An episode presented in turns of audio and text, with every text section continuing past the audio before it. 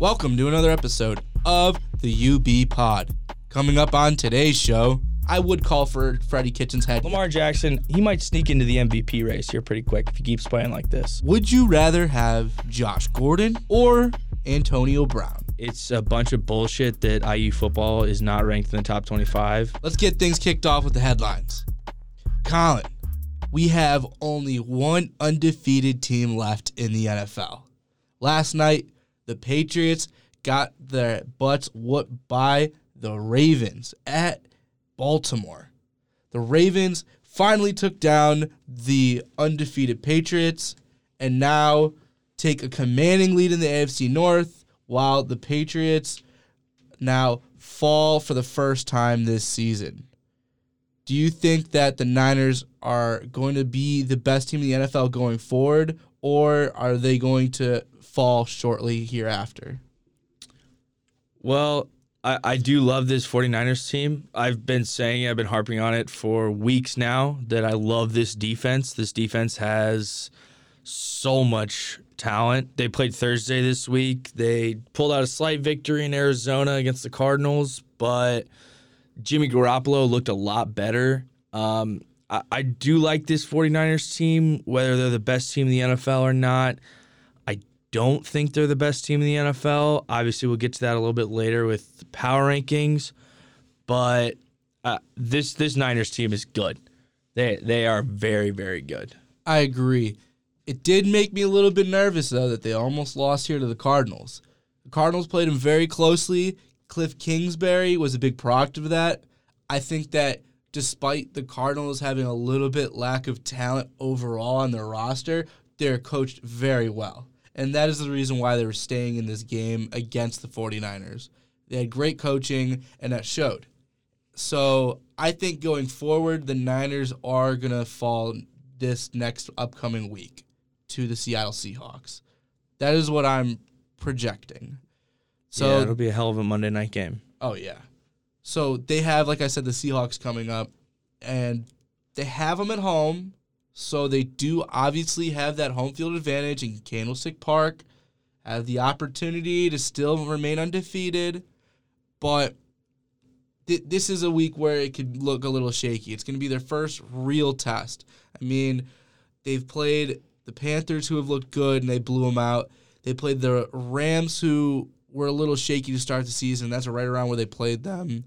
But the Seahawks are going to be the best team that they play all season so far. And then after that, they go home and play the Cardinals again. That should be a win. Then they go home and they stay at home, play the Packers. So if they can win this nice little home stand right here with the Seahawks, Cardinals, and Packers, which I think they have a shot to because they are home, man, like they'll be sitting at 11 and 0. Jeez. What a good start to the season. Yeah, I'd say, but they also that uh, I wouldn't say count these next three three games as wins. I mean, I understand the Cardinals have been a struggling team. They did play them close in Arizona. I think that might be a, your best shot at a guaranteed win. But I mean, the Seahawks are a force to be reckoned with, and the Packers. I know they just lost this week, but they're still a seven and two football team who is still a top five team in the NFL. And then they have then they have to go to the Ra- Ravens in Baltimore, which we just saw the Patriots lose in Baltimore. Then after that, they got to go to New Orleans and play a Drew Brees led Saints team who's on a roll, who had a bye this week, get a little get a little healthier. And then you got to go week 17 and play in Seattle, which is another you, you can't discount the 12th man.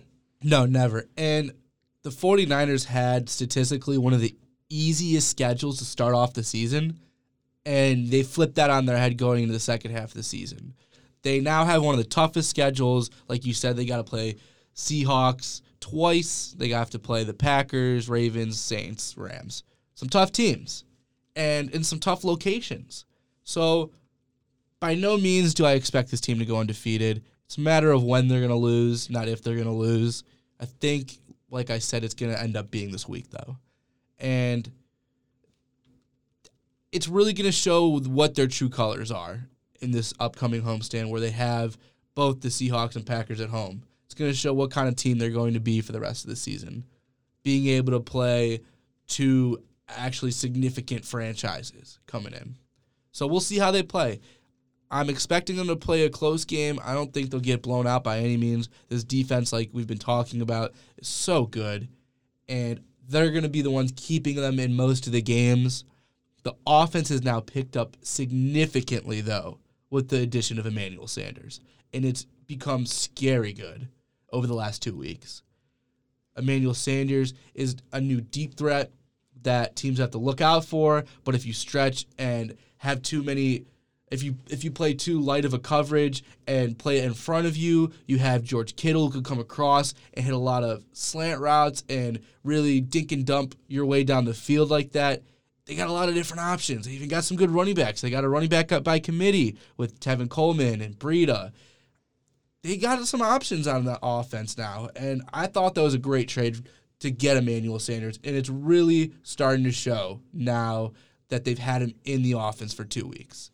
Yeah, Emmanuel Sanders looks damn good. I mean, he had seven for 112 yards and a touchdown against the Cardinals. So he's he's definitely that's been the trade of the trade trade of the year almost. I'd say uh, so far this year. But uh, yeah, moving on. Let's uh, let's let's talk about the number one pick.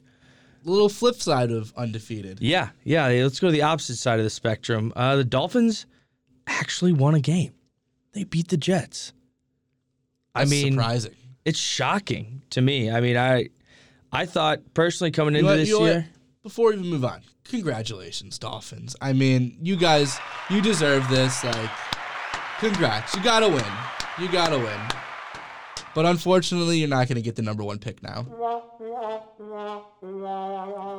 It's too bad. the Dolphins' tank for Tua is officially over. They are no longer in the running for the number one pick. They, although they they still can technically, technically they still can, but as it sits right now, I think the Jets, the Redskins, and the Bengals all have better odds to get the number one pick. But it does it does bode well for the Dolphins that only one of those teams needs a quarterback. That's the Bengals. So Tua might still be on the table, but it's tough winning this game. Yeah, so the Bengals right now, I think they might be my pick to earn that number one pick in the draft. They do have AJ Green coming back this next week. They had a bye week, and they expect AJ Green to come back. So that could help them. I do think that they'll be able to get another win or two down the stretch. So it depends where those wins come from and how the other teams play going down the stretch as well. Because they do have to play the Jets and the Dolphins. So if they're beating one of those teams, then there goes their odds for the number one pick. But with the addition of AJ Green, I mean, I can't see the Bengals going winless. I just don't see that happening.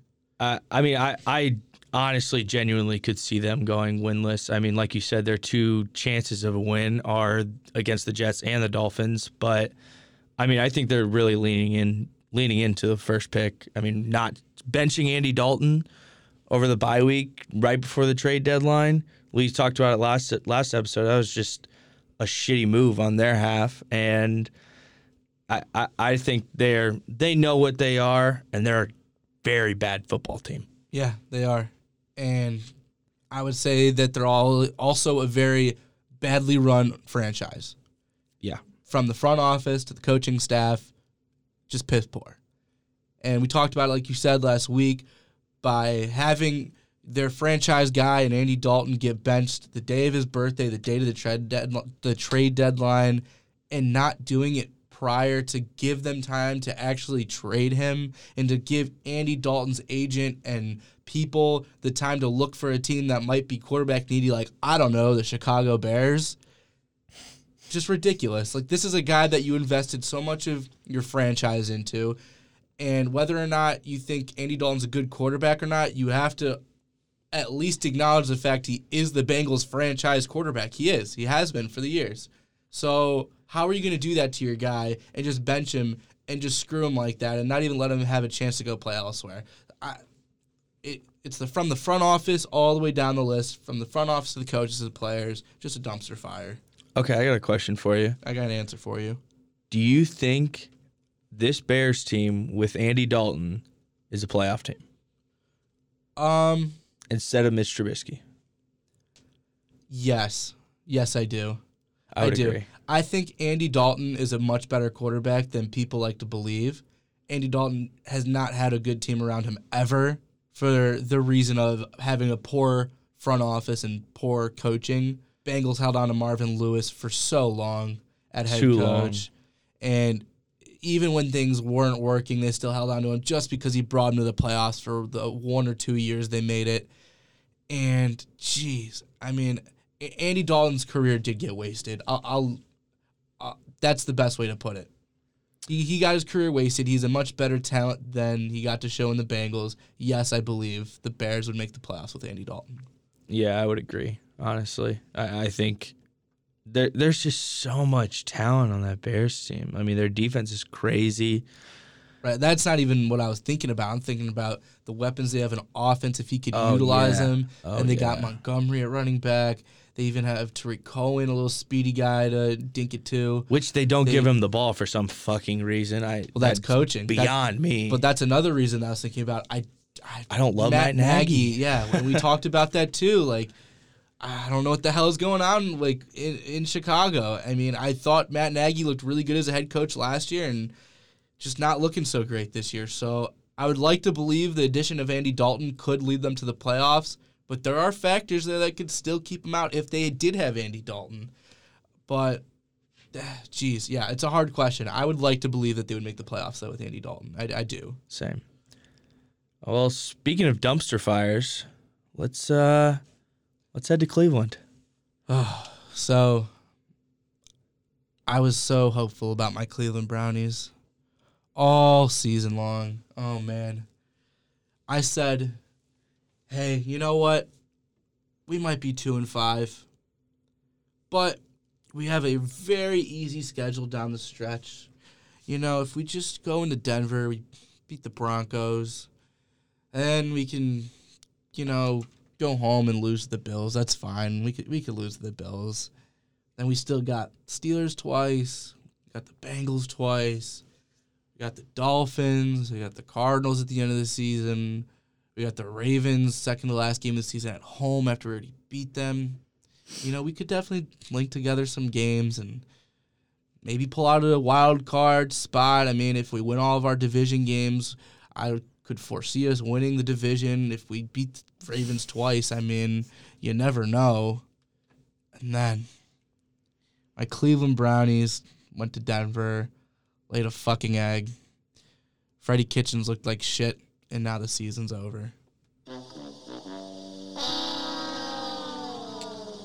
Just a quick stat that I heard this morning. There has been no team that has started 2 and 6 to make the playoffs under the current playoff format, which started in 2002. Well, yeah, I don't think we're making the playoffs. Just just a little nice little stat dump for you. It's kind of funny to think though, because I did say going through that, hey, we could beat the Broncos and lose to the Bills and we'll be fine. But it's a significant difference now that we lost the Broncos. Even if we beat the Bills, like we gotta win out, Yeah. and like that's just a scarier thought having that one extra game in a row.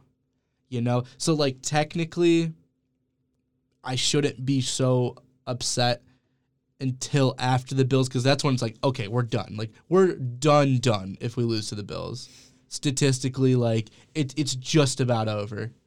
But eh, watching that game and watching the coaching, watching Freddie Kitchens not know how to give the ball to Odell Beckham in a game-deciding situation, watching throughout the game, not having Nick Chubb on the field on third down situations letting Baker Mayfield run a quarterback draw on a third and short instead of just giving it to fucking Nick Chubb, the star of the team.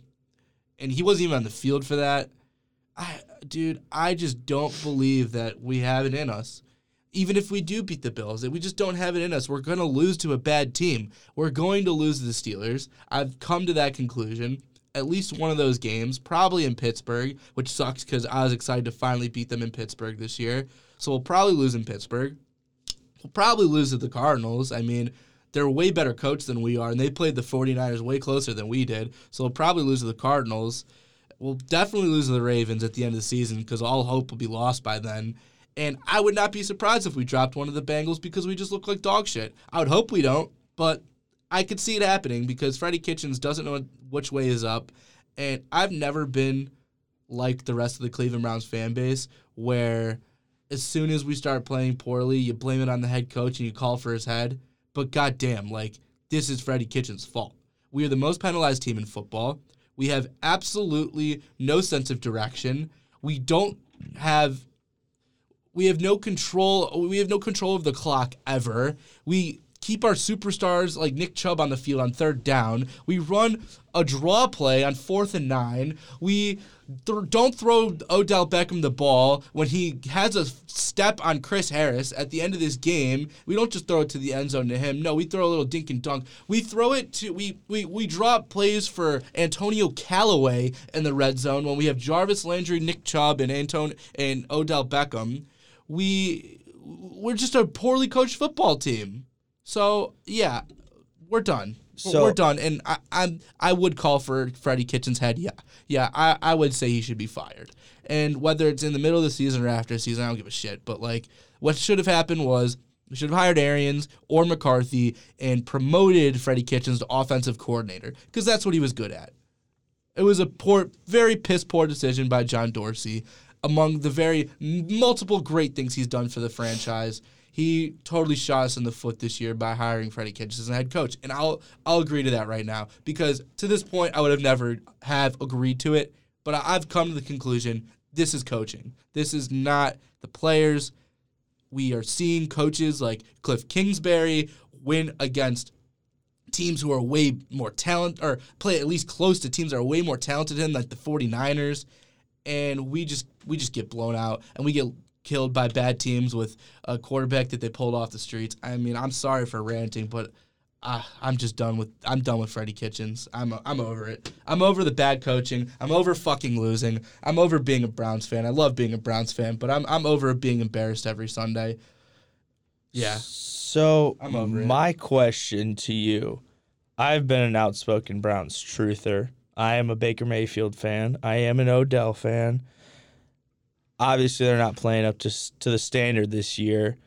My question to you would be, obviously, you just you just pretty much answered it, but what what would you attribute to them failing that hype that they had coming into the year. I mean, because there was so much hype. I mean, I understand eh, certain teams get hype and you don't live up to that hype, but you still play decent football. Right now, this Browns team, they eh, like above anything else, you are trying to beat your record last year of eight, seven, and one. As it sits right now, you're not gonna even come close to seven, that. eight, and one. Seven, eight, and one. Yeah, I would have been Oh, giving you- if we were over I was 500. I was giving yeah. you the benefit of the doubt. Yeah, Sorry, no. seven, eight, and one. I wish we were over 500. As it sits right now, you are not gonna come close to that mark. What? So you think this is all Freddie Kitchens? You would put. You would put. How, okay, so how much? It break up the blame it, from a hundred. You have hundred percent of blame. okay. Where? How much? What percentage are you putting to whom for this season going so bad? Honestly, I'm putting like. Uh, let me think through this, but like 30% on other teams wanting to beat the Browns because of the hype. That that's a big portion, almost a third. I think that's a big part of it. Teams just wanting to beat the Browns because they were so hyped. I I, I put that at like 30%. I put Freddie Kitchens at 50%.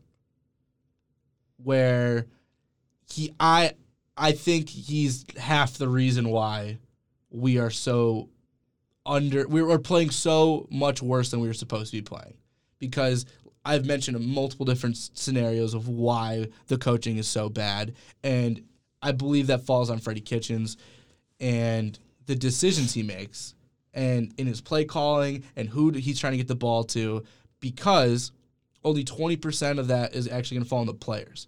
They're so talented these players and I was just watching uh, some Bill Belichick videos, some NFL films over the weekend, just kind of hyped me up for football, and because I was looking for, I was just like looking for something to watch, and I was watching some NFL films, and I saw an interview with Bill Belichick. Bill Belichick said the most insightful thing as a Browns fan I could have ever heard in my entire life. Great players cannot overcome poor coaching. He said that verbatim, and it spoke to me. And this happened. I, I watched this and I heard this before I even watched this Broncos game, and I became a little bit nervous because as soon as he said that, the, in my opinion, the best head coach to ever do it in the NFL, saying something so real, speaking so directly to this Brown season. Great players cannot overcome poor coaching. And that's that's exactly what it is. So I can't put this blame on the players. I'm putting 50%, like I said, on Freddie Kitchens. To be fair, probably 30% of the players because they're actually playing the games, and let's say 20% on teams wanting to beat the Browns. But it's more, way, way more so on Freddie Kitchens. Just because he's the one calling the plays. He's the one that should be directing who's trying to get the ball in certain situations. He's the one keeping Nick Chubb on the sideline on a crucial third down play. He's the one not drawing up a play for Odell Beckham on a game winning fourth down play just outside the red zone. He's the one that can't draw up plays to get us a touchdown and instead making us kick field goals the whole game. He's the one that's drawing up a play to make Baker Mayfield run a draw play that we could have just kicked a field goal and been winning the game at the end of the game with a field goal. Wouldn't have even had to worry about a fourth down play. He's the one making the decisions. It's Freddie Kitchens. He's calling the plays. He's the head coach. I don't know where else there could be blame. And our defenses look pretty good until this Denver Broncos game. So I don't even want to go down the road of blaming our defensive coordinator and Steve Wilks or anyone else because they've looked good. It's it's a mess, and I, am just it's Freddie Kitchens, and I, I am sorry for just rambling on about it, but I'm over it. I'm over Freddie Kitchens, and I'm just upset. Our season's over. I mean, you did you did give Nick Chubb 20 touches yesterday on the ground. He only he only got 65 yards at a three 3.2 yard clip. So that's believe me, the numbers don't show that we we didn't tough. we did not give Nick Chubb the ball nearly as much as we should have. We didn't give it to him in situations we should have. We had Odell and Jarvis out there. Situationally, maybe not, but you still gave him 20 touches, and that's for a running back. That that's workhorse load. 20 I, plus is a workhorse. I get that. We just we were not utilizing him in the correct situations, and that's and that's head co- that's head coaching and. Yeah we had Odell and Jarvis out there and cleats that almost got kicked out of the game at halftime.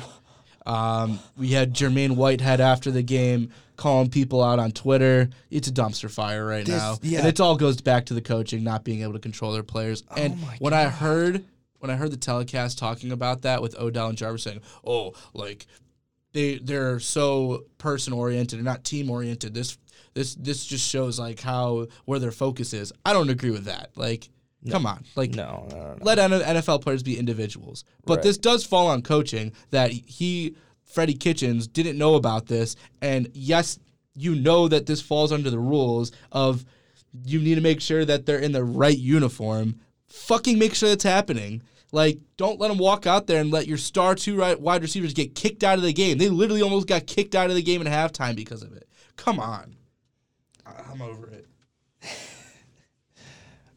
Well, statistically, they're not out, right? No, they're not. don't worry, I'll be back here after we beat. If we blow out the Bengals, the Bills next week, don't worry, I'll be back here. I'll riding the hype train again. Blowout is uh, it's a little might be a little far fetched. Oh, it's very far fetched because it's the only way I'm going to be happy about the Browns this season again. I'm just upset. I'm, they're done. It, the season's over. The season's over. It doesn't matter. They're not going to beat the Bills, then go on a nine game winning streak. It's just not going to happen. No. So the season's over. Okay, moving on. Let's move on to have a day. My have a day this week. My have a day is honestly the Ravens, the whole team.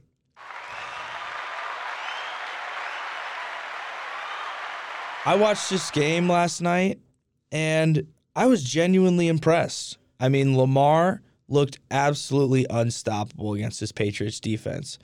All I heard coming into the week, I've been harping on it all year. This Patriots defense, has been historically good. Yes, their schedule has not been the best. It's actually been one of the easiest in the league, but also they can't help that. You don't decide your schedule. You play who they put in front of you. So, yes, this I mean, I don't I hate the people who are saying no, they can't be a historical historically good defense because of their schedule. Fuck that. Their schedule, they play who they play. But this I, I heard a ton of rumors about not rumors, just the fact that this Pats run defense has been unstoppable. And no one, I mean, because no one has run an inch on them. And last night, Mark Ingram and Lamar Jackson ran the option to a T. Mark Ingram finished with 115 yards at 7.7 yards per carry against a historically good Patriots defense. And Lamar finished with 163 yards passing and a touchdown, but also 61 yards on the ground with two rushing touchdowns. And that doesn't even begin to speak for how good he played. This, like, he is a cheat code. He is a literal video game on the field. Like, he'll drop back to pass, not see anybody open, and then just go out and get 12, 15 yards just because he can, just because he wants to. He's like, well, I could either throw it to a tight end or I could just walk the next 20 yards without anyone touching me because no one can touch me. Lamar Jackson, I I think he he might he might sneak into the MVP race here pretty quick if he keeps playing like this. I think he already has. I, I think that he's already there, and people I've heard already starting talking about him. You got Russell Wilson, you got Aaron Rodgers, and now you got Lamar Jackson. C-Mac, don't forget about C-Mac. C-Mac definitely needs to be in that MVP discussion.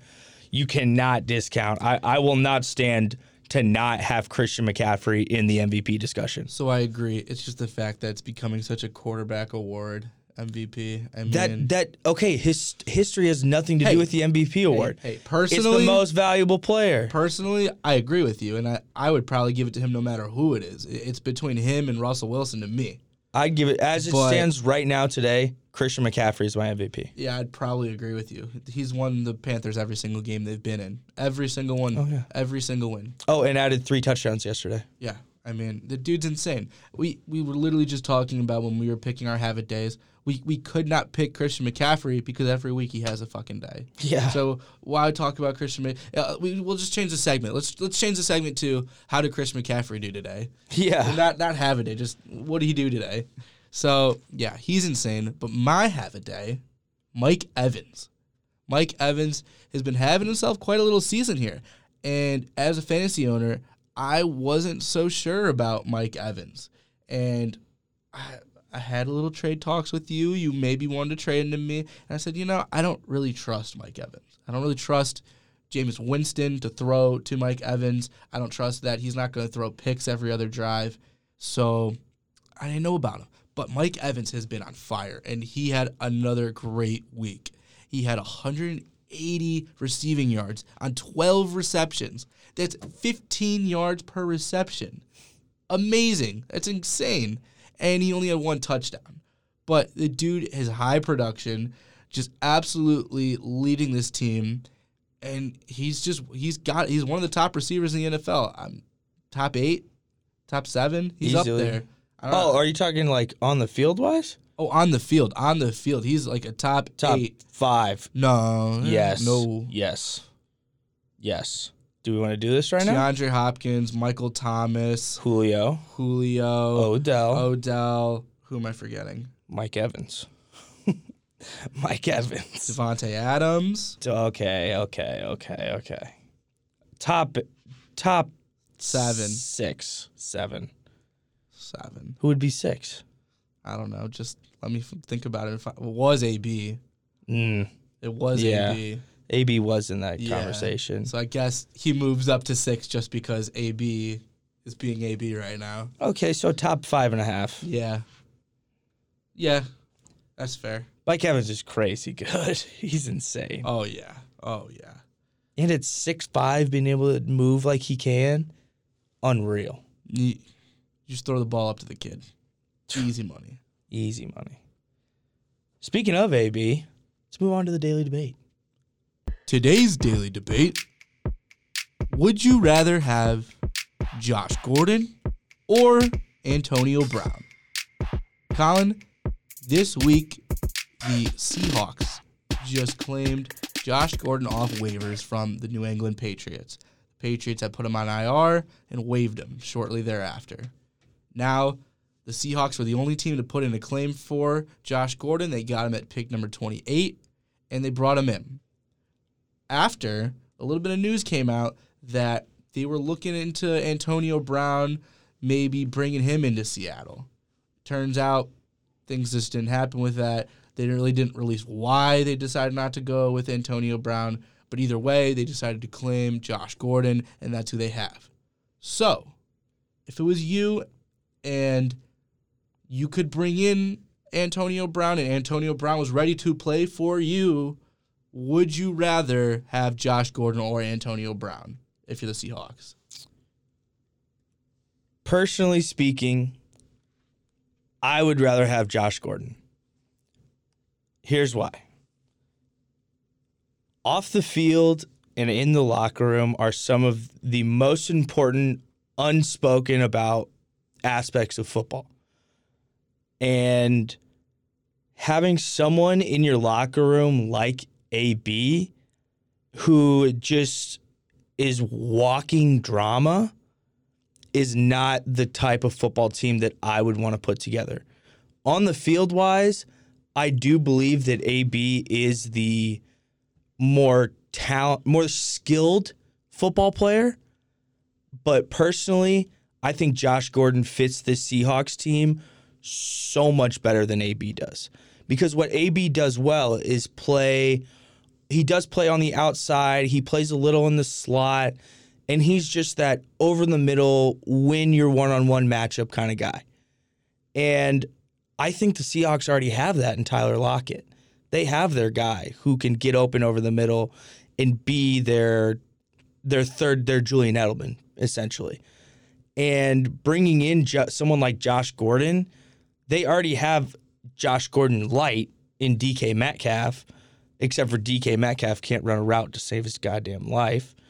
But I think bringing in Josh, someone like Josh Gordon, will in turn help DK Metcalf be what he was supposed to be and the best wide receiver in this class. So, and just all the off the field stuff. I mean, I understand the Pats released him, but they also uh, uh they released him or they put him on IR for a minor knee injury. And then a couple days later, Josh Gordon was clocked at running 22 miles per hour on a treadmill. Running 22 miles per hour on on turf in cleats is something that that only the best of the best football players can even uh, come close to. He was smoking dope. I don't care what he's smoking. Had to be. I don't care what the hell he's smoking. I'll smoke with him. Josh Gordon running 22 miles on a treadmill is absolutely insane. You, and you put him on IR? Oh, I'm, I'm telling you why. Well, they did. They did Something it. happened. Oh no, they did. No, the reason they put him on IR and released him is because they just traded for Sanu, and they have their first round pick N'Keal Harry coming back. That's why they. That's why they released him, not because of anything else. I hope. Honestly, I hope so. I hope And if so. he okay, so say he was smoking dope, he's smoking weed. We're we're coming into a we are joining a society that is now becoming more accepting of marijuana, and we have states who are accepting legalization. Here in Indiana, we have Marion County, the capital city. Yeah. Indianapolis is in Marion County, who just legal who just decriminalized weed in one of the most one of the most right states Yeah. in in the in the whole United Union. States. And I don't know. I personally, I would rather have Josh Gordon, less of a headache. He's gonna be productive on the field. He's a physical freak. I I would prefer Josh Gordon. So, I'd prefer Antonio Brown. Like you said, even you even admitted he is the better player of the two. Yeah. So why would you not want the better player of the two? So I'm taking Antonio Brown despite his off the field issues. And I believe if he was in a situation where he was happy, he wouldn't have those issues. And the Steelers were able to swipe all that stuff he was doing under the rug for so many years. So if they were able to keep AB happy on a team where he hated his quarterback and thought his quarterback was a racist, yeah, I'll take him with Russell Wilson, who he should have a pretty decent relationship with and would grow upon that relationship with. Yeah, yeah, I would take that for sure. I think you get AB happy and in the right situation, he will be fine. I think he's a whack job. I think he's done stupid things this offseason to get him out of the league. But I'm taking the better of the two players. And Antonio Brown would be that deep threat. Like you said, that's what they need right now because you got Tyler Lockett who could play in the slot. So you're going to be having a deep option for Russell Wilson down the field. You got the slot with Tyler Lockett. Man, that team would be so good. With Josh Gordon, you're kind of banking on the fact that he's going to play. Because even from a football standpoint, not not play as in be on the field, but from a football standpoint, play well. He's been a little streaky since he's been on the field, even for the Patriots. He doesn't play well every single game. So I would rather have a guy like AB who has been at the top of the league, who has been able to play great football and stay on the field. I would rather have a guy who might have a little bit of off-field issues that aren't breaking the rules of the NFL than I would rather have a guy that might potentially get suspended for something. And I'm completely I, I would not waver on that because as a Browns fan, I I saw all of Josh Gordon, and I don't agree with what the M, with the NFL is in place because the NBA already doesn't even test for marijuana. So I don't even I don't agree with all that, but it doesn't matter. Those are the rules that are in place. So if my guy's doing something that can get him suspended and not uh, and take him off the football field, no, I don't want any part of that. Give me give me Antonio Brown. See, I'd rather have a stoner than a whack job. But I think you can control the whack job. I think you can control the stoner much easier than you can control the whack job, Really, and that- we saw that. that's we saw that in New England. that that that's interesting because he's on his third team already. Antonio Brown's not in the league Antonio Brown is not in the league because, because he's he- a fucking whack job. You just answered your own question. Antonio Brown played in the league for so many years. Josh Gordon hasn't been able to stay on a team and play 16 football games in his entire career. Not one time has he played an entire season ever. Ever. Not once. So yeah, give me the fucking whack job. Easily. Especially when Russell Wilson's my quarterback. All day, any day, give me Antonio Brown. I guess you are a Browns fan and you don't have the best locker room issues. You do have a lot of locker room issues, so I understand that. We do. We have a lot of fucking. I've just harped on it for about 25 minutes soliloquy. Yeah. So yeah, I yeah I, I prefer I prefer the locker room. I, I would rather have a more solid locker room and less talented team than a more talented team with a shitty locker room. I don't think it'd be a shitty locker room though. That I think I, think, you adding would- Antonio Brown to any locker room is is questionable because because of his antics. but you wouldn't have said that until this year. Well, because he, was- because he hasn't fine. Yeah, yeah. Well, He's still no Antonio one knew. Brown. No one knew. no one knew because the Steelers were because able the to. Steelers were able to. and I think the Seahawks no one be able else- to also don't because he's on a that. team with a quarterback who he would like because Russell Wilson is not Ben Roethlisberger. Let's put that out in the open. They're not the same person at all. no, Russell Wilson is going to be looking to get the ball to Antonio Brown because he knows how to spread the ball around. He knows how to find his guys. He's been doing this year with Tyler Lockett. If you bring in Antonio Brown, you better believe he's throwing in the ball whenever he can. So, yeah, I think it would be a similar situation as it was in Pittsburgh, where I don't see any issue with if they would have brought in Antonio Brown, it would have been great. well, So I would rather have Antonio the Seahawks agree with me. Well, I don't know if they do because nothing's really come out. It might have been on the end of Antonio Brown either not wanting to go there or Antonio Brown Okay. still just wanting to be like, no. Wait, wait, wait, wait, wait, wait, wait, wait, wait, wait, wait, wait. Hold on. Hold on, hold on, hold on. You said he would be happy in Seattle, and then you just said he wouldn't. He didn't want. I go don't there. know. I don't know what it is. Okay. I do Okay. think he would be happy. I don't know what it is. Okay. No one knows. So if he- I'm not saying that he didn't want to go there. I'm saying I have no idea what happened. They either agreed with you and they didn't want to get into the AB mess, or AB decides he just doesn't want to play football anymore because he even said, "I don't need football." So that might be what it is. I didn't mean that he didn't want to go to Seattle. I mean he doesn't want to go and play football. That's that's a, that's what I meant by he didn't want to go there. He didn't want to go there. He didn't want to go anywhere. That was what I was saying. But from a football standpoint, I'd rather have Antonio Brown, if that could See, have happened. I disagree that he doesn't want to play football because he definitely does want to play football. And the fact that he's still trying to play football shows me that he still wants to play football. We'll see. He I can say, I don't need football, and he doesn't need football, supposedly, but he still wants to play football. my bet is that the Seahawks just agreed with you. That's my bet. I that he's trying to get back and they didn't want to deal with it. I, I would they they probably agree with you. But if it was me, I would have taken AB. Fair. Let's put it that way. That's fair. I, can't, I can't really discount it because I do agree that Antonio Brown is the more skilled player. Yeah. but I think the just the upside of Josh Gordon with the less headache, I would take ten times out of ten, nine times out of ten, nine times out of ten. So let's talk about how the Seahawks are maybe going to improve a little bit with the addition of Josh Gordon and also how this week of the NFL season affected who's at the top of our power rankings. So without further ado, this is the NFL power rankings. So, what do you got at number 10? At number ten this week, I have the Philadelphia Eagles. Watching this first half against the Bears was just amazing. I mean, the Eagles did pretty much anything that they wanted. Uh, the Eagles looked great against this team. Jordan Howard had a hell of a day, 82 yards and touchdown against his former team. Um, Zach Ertz, nine catches for 103 yards and a touchdown. Carson Wentz was efficient, 26 to 39, 239 and a touchdown. The Eagles pretty much just did whatever they want. And this Bears offense is trash. It is just garbo.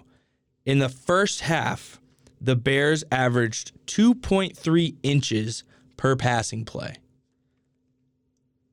Mitch, 6 of 13. Montgomery had three carries for a total of one yard. And the whole entire offense, the Bears' offense, had 32 yards total at halftime. Wow, Bears suck.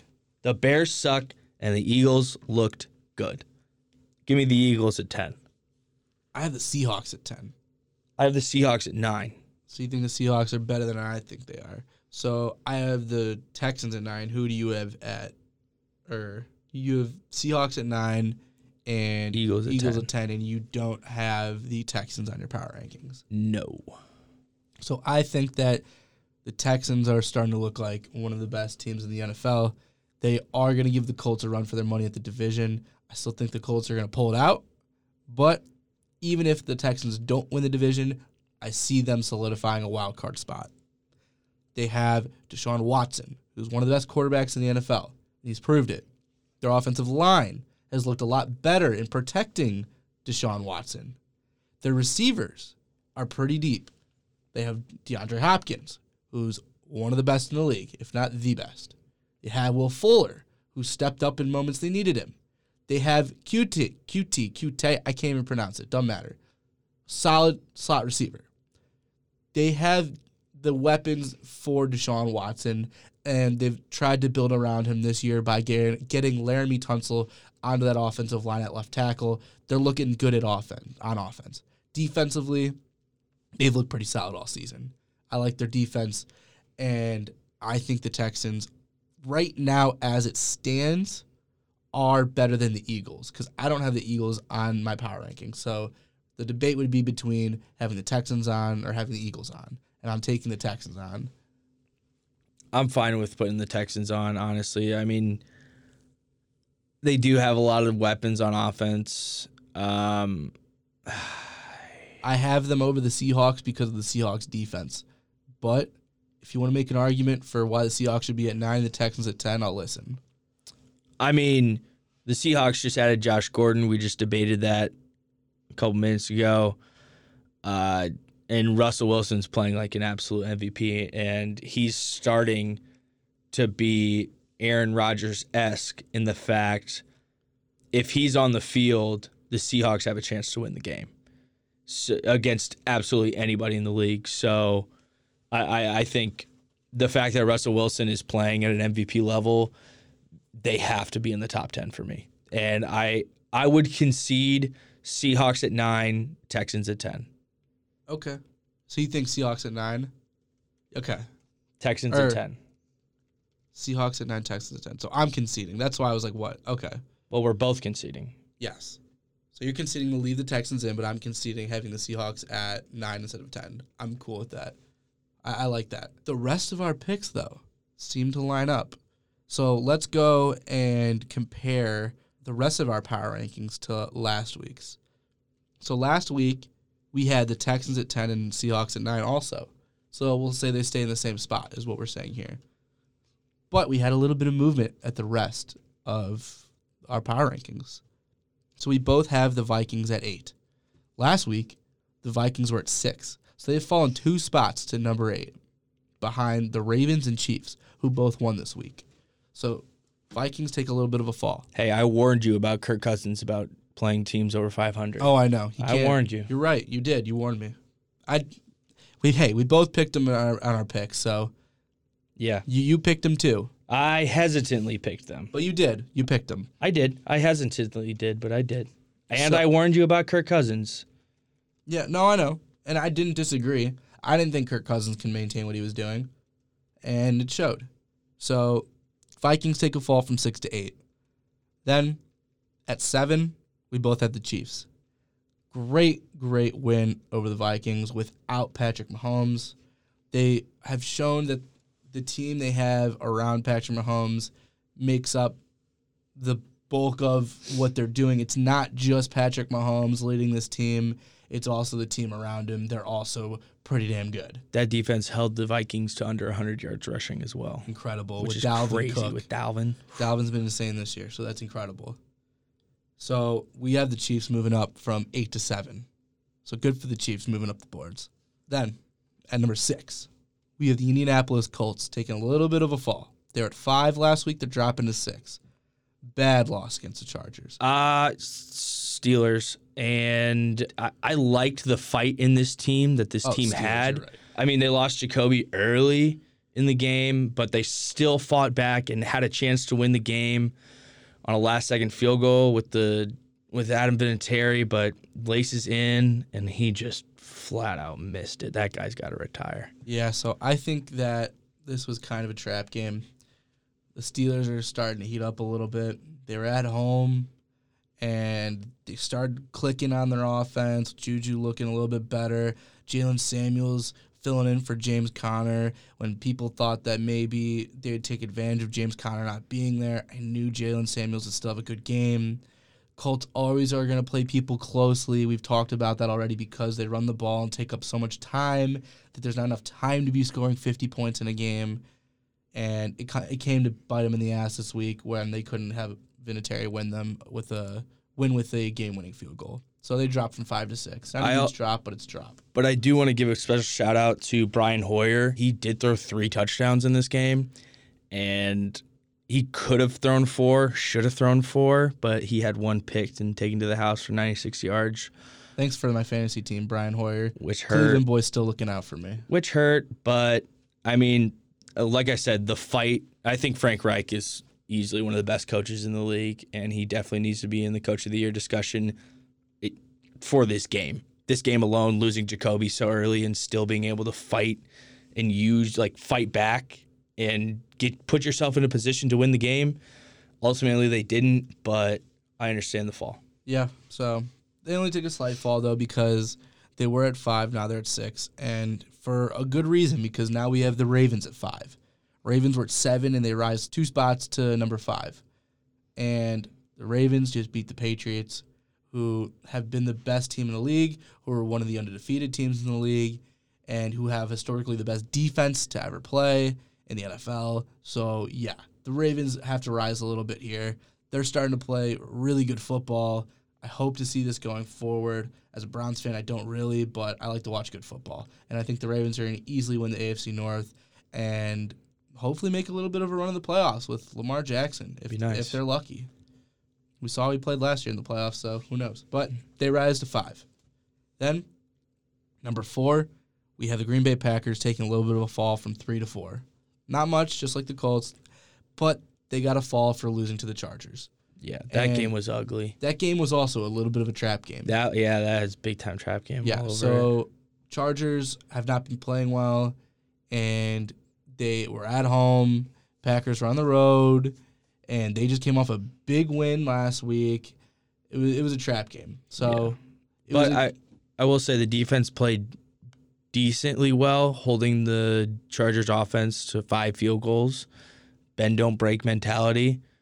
But it would have been nice if the offense could have done anything. yeah. So Packers take a bit of a fall, but also for a good reason because the 49ers move up the boards to number three, only undefeated team left. So they got to be top three. The defense is looking incredible. The offense is starting to come together, like we spoke about at the top of the show. The Niners, third best team in the league. I'm not ready to put them at the top like some people might be doing because they're the only undefeated team.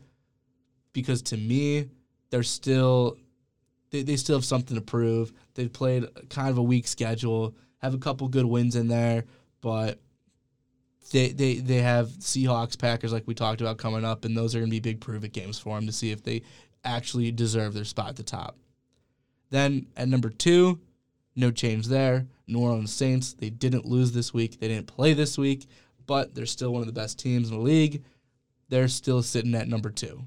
And at number one, despite losing on Sunday night to the Ravens, the New England Patriots. We've been talking about it all season on every single power ranking. If the Patriots lose, they're not moving because of the best team in the league. They have historically the best defense in the league. Their offense is now going to start to come together. We've already talked about. They just brought in Mohamed Sanu, who played really well on Sunday night. N'Keal Harry's coming back. They're going to start looking a lot better on offense, and they're definitely the best team in the league. Hey, they can't. Uh, no, you can't. Everyone, you can't always go undefeated. In fact, it's hard as hell to go undefeated. Yeah, They've is. only ever done it once. So, in this long, long dynasty span of almost two decades with Bill Belichick and Tom Brady, you've only ever gone undefeated once, and you've won six Super Bowls. So I'm not swaying. Patriots still at number one despite losing to the Ravens, and they lost to a team that we have ranked at number five. So how are you going to fault them that hard for that? Yeah.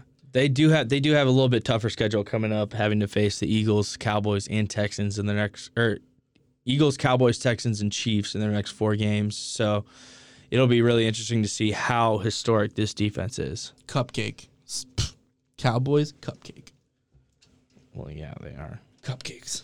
I wouldn't say it's a tough schedule. Cupcakes. I'm just joking. The rest of the schedule's tough. I mean, it's a lot tougher than the, what they had been playing. What do you mean? You don't think the Dolphins are really good? They got to win. All right, let's wrap it up. So, Colin, you got any final thoughts for us to wrap up the show? Yeah, I just want to say it's a bunch of bullshit that IU football is not ranked in the top 25. We've been playing absolutely stunning football since the beginning of the year. And our only two losses are to Michigan State and Ohio State, who I believe are both ranked in the top 25. So the fact that IU is not ranked in the top 25 is garbage. I th- agree. It's the biggest garbage I've ever seen in my entire life. That Michigan State game we played at Michigan State probably could have beaten them if we were here. Honestly, we could have beaten them even there. It was a close game regardless. And for that to be one of our only losses and Ohio State to be the other and to not be ranked top 25 is, is terrible. We're 7 and 2 for the first time in since 96, I believe. We clinched our fourth ever bowl game in the last what 10 years? Fourth bowl game in the last 10 years. And before that i think there was only a number of other times we even made a bowl game. We are playing the best football iu has ever seen in its entire history. Ever. Seriously. I i firmly believe that. Yeah. And to not be in the top 25 to me is garbage. Absolute garbage. You want to know who they actually have ranked in the top 25 right now? Navy at 25. Navy. Navy. Navy at 25. Are you kidding me? Navy over a Big Ten team like Indiana, who has swept their Big Ten opponents? Navy? That is who you want to put in the top 25? Dude, I'm telling you. I don't know what the hell it is with the AP, but they hate the Big Ten. They do. They got Navy, San Diego State, SMU, who just lost, Wake Forest, Boise State, who God knows who they've played all year. Like, what the hell is this? They Garbage? play on a blue field. yeah. I would argue that Indiana should be ranked 21st. Better than Navy, better than San Diego State, better than SMU, better than Wake Forest, better than Boise State. I wouldn't put them over Kansas State. They beat Oklahoma. But They- I would argue they should be at 21 or 22, and they're not even at 25. It's just hot garbage. I mean, this if if any of the weeks to get ranked, this was our week to get ranked because next we got to go Penn to State. Penn State. Then we get Michigan at home, and then we have to go up north Purdue. to West Lafayette and those trash cans of humans. But yeah, I mean, it just sucks. We should have been ranked. It's garbage. And we won't, like you said, we won't be ranked all year because we'll lose to Penn State. Yeah. We'll lose to Michigan. We might beat Michigan because we got Michigan at home. We might we get we might get up. huge. We might we- get up for that game. It that is our only shot to get ranked this year at this point because Yeah. what is projected is that we're going to lose the Penn State, we're going to lose the Michigan, and then hopefully beat Purdue. We would finish at eight and 4 We're gonna which, smack Purdue. Which holy shit, I'd be ecstatic with eight and four. Oh Don't my get me God, wrong. yeah. Like I'm, I'm not mad at the season. I'm just mad at AP for fucking us over like this. We're third in the Big Ten East right now. It's just the Big Ten. Do you guys know how good the Big Ten East is? It's Ohio State, Penn State, Michigan, Michigan State, and we're sitting there third out of all those teams. What the hell? We are so good. It is incredible. It's actually astonishing to me that that we're not ranked. I, I, I cannot wrap my head around it. It's, it baffles me. So, hopefully, we can pull out an upset over Michigan. I might stay for the game just to see if we could do it. It's the start of our fall break. We get two weekends of fall break. So I might stay in town in Bloomington to see that game and then go home. I mean, I don't know about you, but God, fuck you, AP. Fuck the NCAA. This is why I watch pro sports because fuck that. That's so bullshit, dude. Don't get smoked, fuck ass.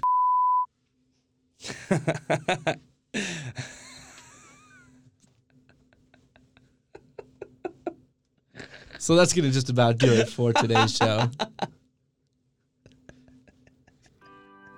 Thank you for joining us. Make sure to follow at Finish the Biz. That is at Finish the B I Z. Instagram and Twitter. Thanks, Colin, for joining and being yourself. Oh, always. I'm always. Check us out. You know, I just gave Colin that Twitter account. He's pretty excited about it. We're posting some highlights and some news on Twitter account. More highlights on Instagram. We got the daily pickums, NBA, NFL, and college football on the weekends on the Instagram story. So yeah, you got me baffled over here. I You got me a little, uh, a little frazzled. so yeah, thanks for listening to the show. I'm just gonna end it that. Have a good one, y'all. We'll see you next time. Peace.